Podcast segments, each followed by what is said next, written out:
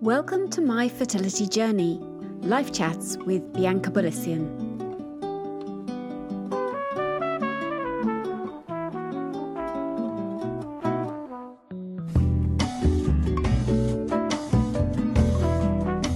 Thanks for tuning in today, everyone. Today has been tough to just sit and record. I've had a rough couple days, so this is super last minute. I remember setting myself up for this project, and the one thing that scared me more than talking about myself into a microphone was actually keeping up with the weekly episodes. But I remember just like telling myself, you can do this. If you plan, I'm not a planner at all, but I knew that it would be a challenge that I could overcome. And so, you know, rain or shine, happy or shitty, confident or not, I would just have to show up. So either I would be introducing a guest or reading and chatting about myself. Today will be the reading and chatting.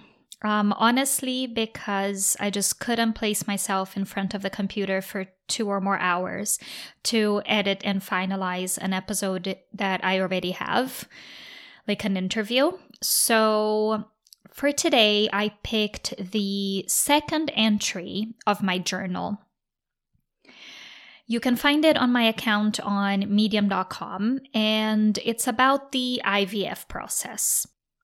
So, if you haven't listened to episode zero yet, I would definitely recommend that because that's where I share our journey and the fact that we have now gone through sort of two phases of IVF. So, one was one round in 2016, and then the other one 2019. This post was written in January 2017, and it's about that first round that we did. This entry is very, very special for me. I think it really demonstrated the connection that we end up creating with this very artificial setting of the in vitro fertilization process. I still tear up every time that I read it. It still feels like such a raw emotion um, for me, even going having gone through it again um, about a year a year ago. And this is also the post that one of my sisters drew for and that illustration was the one that became the face of the My Fertility Journey brand.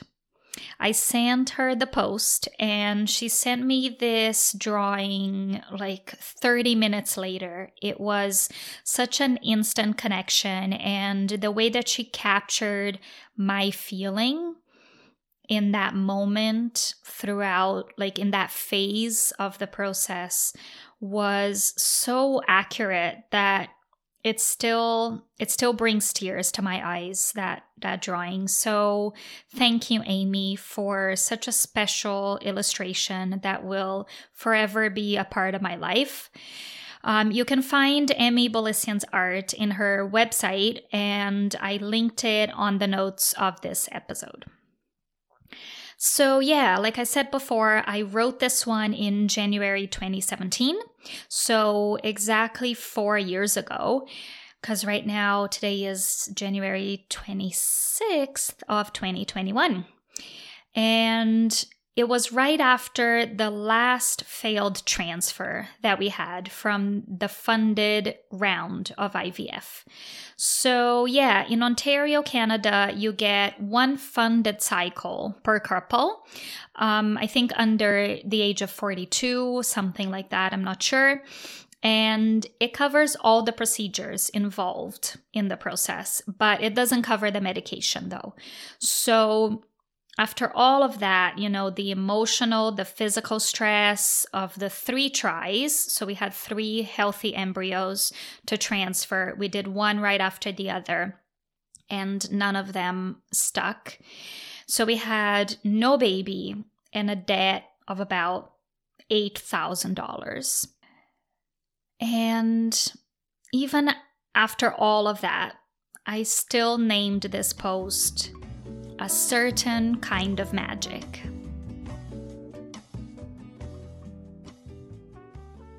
I've technically been pregnant three times, but really, I haven't.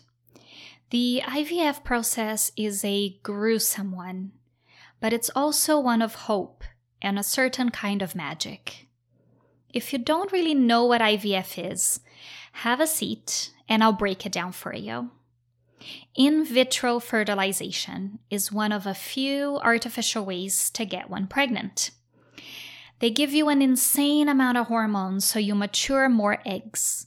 Then they harvest those eggs, not a fun day, and collect the sperm, an awkward day, and they put them in a dish and wait for a sperm to find the egg, or they'll inject one right inside it.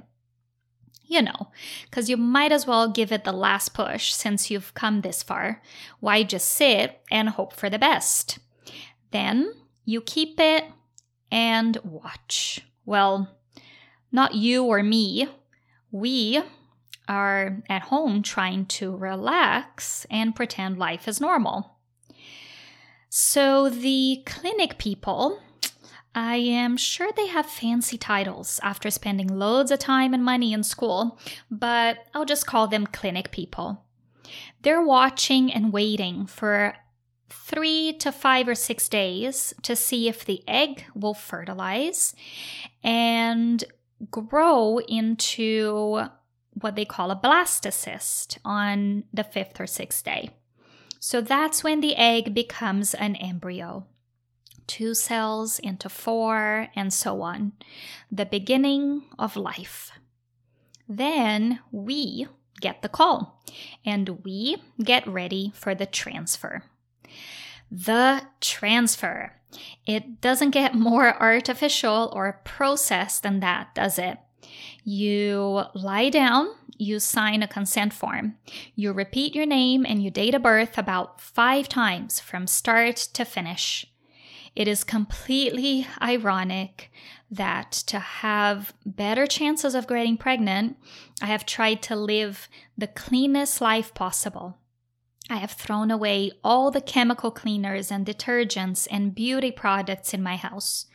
My fridge and pantry have very little processed food, yet here I am, in a sterilized gown, lying in a clinic stretcher with a doctor holding a syringe between my legs and the blood in my veins pumped with artificial hormones my husband holding my hands and being the most supportive partner is in a blue red cap and blue slippers over his shoes. And yes, we are trying to make a baby. How bizarre. So, back to the process. The doctor inserts the syringe that double and triple checked has our embryo inside. And yes, our potential baby is inside that syringe. Medicine is fucking amazing. So, the syringe goes inside my cervix, and at this point, we can see it through the huge ultrasound screen set up like a home theater inside the procedure room. Because why the hell not? I'm definitely paying enough for that. It's emotional. How can it not be?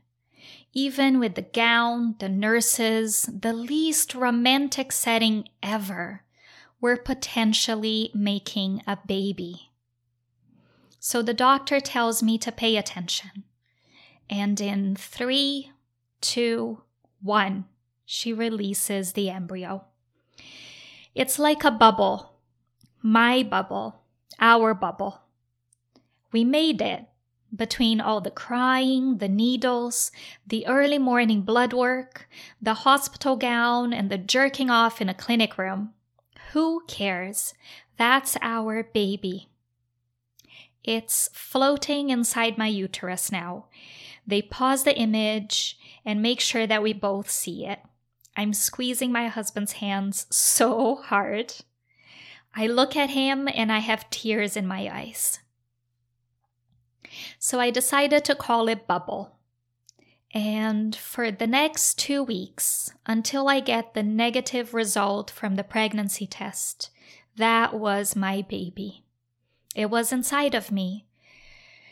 Me and Bubble were both trying our best to carry on together, but it wasn't time, so we parted ways.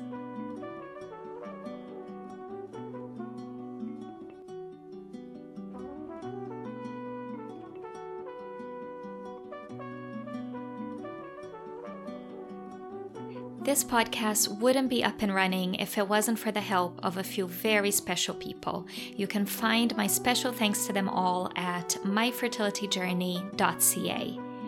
And if you want to keep in touch, find me on Instagram on at myfertilityjourney.ca. Don't forget to subscribe wherever you get your podcast, leave a review to support the show, and share it with anyone you think might benefit from it. Love you all, and I'll see you soon.